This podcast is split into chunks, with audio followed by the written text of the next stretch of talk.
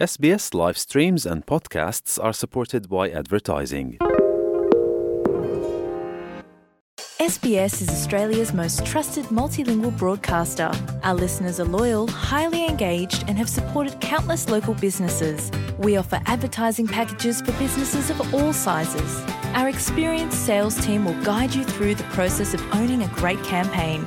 Bring your own ad or have our production team make you something in one of our 68 languages. Start the conversation with your new audience today. Email sales at sbs.com.au. Learning English helps me to talk about my feelings. SBS acknowledges the traditional custodians of country and their connections and continuous care for the skies, lands, and waterways throughout Australia. Hello, everyone. My name is Josipa, and you are listening to the SBS Learn English podcast. In today's episode, we'll practice different ways to talk about those moments that leave a bad taste in the mouth. And I don't mean that literally. If something or someone leaves a bad taste in your mouth, it means they were unpleasant, and so you are disappointed and feel uncomfortable.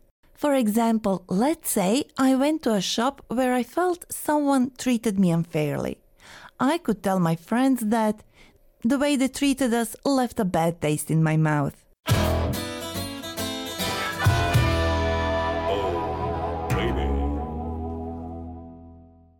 There are a lot of other ways to say that something is disappointing. Let's hear phrases Alan and Claire used to talk about a movie that was very disappointing. Well, that movie didn't live up to expectations, did it? I agree. It promised much more than it delivered. It really wasn't all it's cracked up to be. This was such a waste of money. What a letdown. Did you notice how Alan and Claire expressed their disappointment in every sentence we just heard? Let's go through them one by one. First, we heard Alan. Well, that movie didn't live up to expectations, did it? This is a phrase that we use quite a lot to say that something wasn't as good as you hoped. For example, you finally tried that new fancy restaurant all your friends are talking about, but the food was disappointing. You could say, I heard so many good things about this place, but the food didn't live up to my expectations. Claire then used two expressions to express her disappointment. Let's hear it again. It promised much more than it delivered. It really wasn't all it's cracked up to be. Okay, let's look at the first part of the sentence. Claire said that the movie promised much more than it delivered. If something promises more than it delivers, it means that that something looked good to begin with, but actually was bad. That is, it didn't live up to our expectations. So, if someone is promising you things that you think probably won't happen because they probably won't be able to do it, you could say, Don't promise more than you can deliver. Claire also said, It really wasn't all it's cracked up to be. It really wasn't all it's cracked up to be. This is a casual way of saying the same thing that something is not as good as other people have said it. You can use this phrase with your friends and family when you are a little disappointed about any experience. In a more formal conversation, you might say, It wasn't at all what we had been led to expect. or, It wasn't as good as I thought it would be. or as we heard before, it did not live up to expectations. At the end of our first dialogue, Alan said that the movie was such a waste of money. Waste is another word for rubbish or garbage. And if something is a waste of your money or waste of your time, it means that it isn't useful. Alan also said, What a letdown. A letdown is something that disappoints you, a disappointment. You could also say, what a pity or what a shame. Or in more casual settings, you could express your disappointment informally among friends by saying, What a bummer!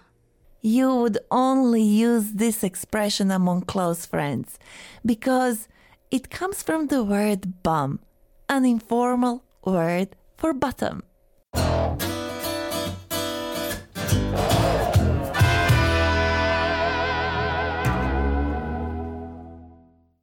I really hope that we only have to use the phrases we are practicing today once in a blue moon. That is very rarely because nobody likes to get disillusioned, discontented, disheartened, or dissatisfied. By the way, the words disillusioned, discontented, disheartened, or dissatisfied have similar meaning as the word disappointed. These words all start with the prefix dis, which means no or none. And if you want to find out what these words mean and how you can use them, head to our website sbs.com.au slash learnenglish for additional learning notes. Moving on. So Claire and Ellen have been following the FIFA World Cup and have been a little disappointed with how their team has been playing. I had high hopes when the FIFA World Cup started. Now I wish I hadn't bothered watching it at all. Yeah, I know what you mean. Looks like our team promised much more than it can deliver. Yeah, I was looking forward to seeing them play, but they're boring to watch because they aren't attacking enough.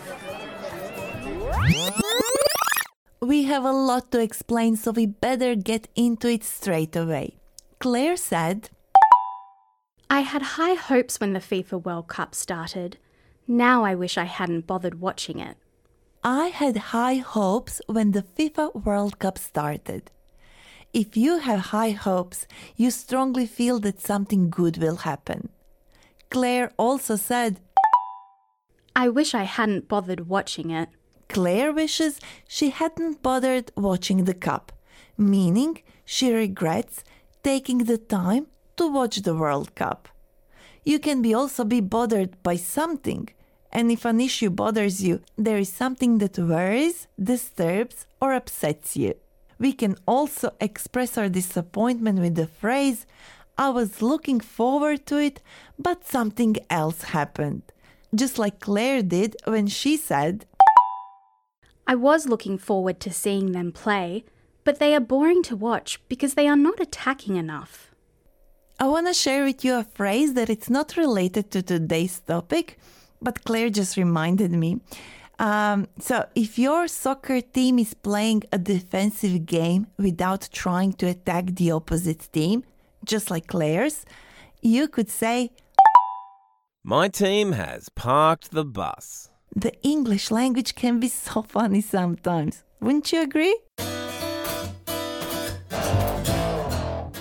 Today, I invited my colleague from SBS German, Wolfgang Müller, to talk about disappointment. Although a different kind of disappointment, isn't that right, Wolfgang? And thank you for joining us today. Hi, Josipa. It's great to be here. Well, yes, when I heard that you were doing an episode on phrases about disappointment, I wondered if you know that Australia has a mountain called Mount Disappointment. No, I never heard of it. Where is it? Mount Disappointment is on the traditional land of the Kulin Nation of Aboriginal Australians, and it is on the southern end of the Great Dividing Range in Victoria. It takes about an hour to drive there from Melbourne. Okay, but who and why named this mountain Mountain Disappointment? Actually, Josipa, it's a funny story, that one. And it goes back 150 years when British explorers Hume and Hovell climbed on the mountain hoping to see the distant Port Phillip Bay. But once they were up there, they couldn't see anything because there were too many trees. And to add to their disappointment, one of the explorers, Hume, suffered a very painful injury in his groin, which is the region of the genitals. And because of that, the whole team had to stop their mission and sleep on the mountain for five days. So their mission wasn't as successful as they thought it would be? No, for them it was a total letdown. So they recorded their feelings in the name of the mountain. But is this mountain really so disappointing? I certainly don't think so. Mount Disappointment is one of Melbourne's most accessible forest areas where you can drive through the forest itself. There are also a lot of walking tracks, picnic areas, and camping sites. If you are into history, you can see the remains of a World War II prisoner camp. For nature lovers, the mountain has beautiful wildflowers and amazing wildlife. Believe me, the view from the top is spectacular. I'm convinced Mountain Disappointment is going straight onto my to do hiking list. And have you been hiking lately? Ah, to be honest, Josipa, I'm such a die-hard soccer fan that I've been glued to the screen since the FIFA World Cup started. I completely understand, and I love how you use the phrases we covered in our previous episode on soccer. That's Josipa because I listen to all your podcasts. And now I know you're going to ask me to revisit the phrases from the episode, right? That's right. See if you can answer these questions before hearing the answer. What is a letdown?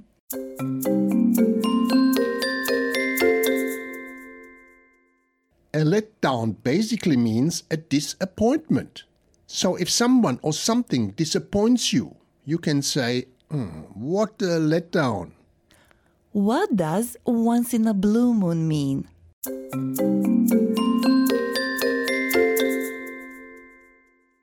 If something happens once in a blue moon, it means it happens very rarely.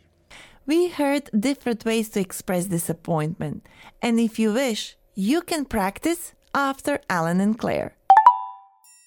This movie didn't live up to expectations, did it? It promised much more than it delivered. This really wasn't all it's cracked up to be. This was such a waste of money. What a letdown. What a bummer. That's all we have for this episode. And if you would like to get in touch with us, send us an email learnenglish at sbs.com.au or reach out on Facebook. We are SBS Learn English. As always, I'm Josipa. Thank you for listening. Subscribe to the SBS Learn English podcast wherever you get your podcasts so you don't miss an episode.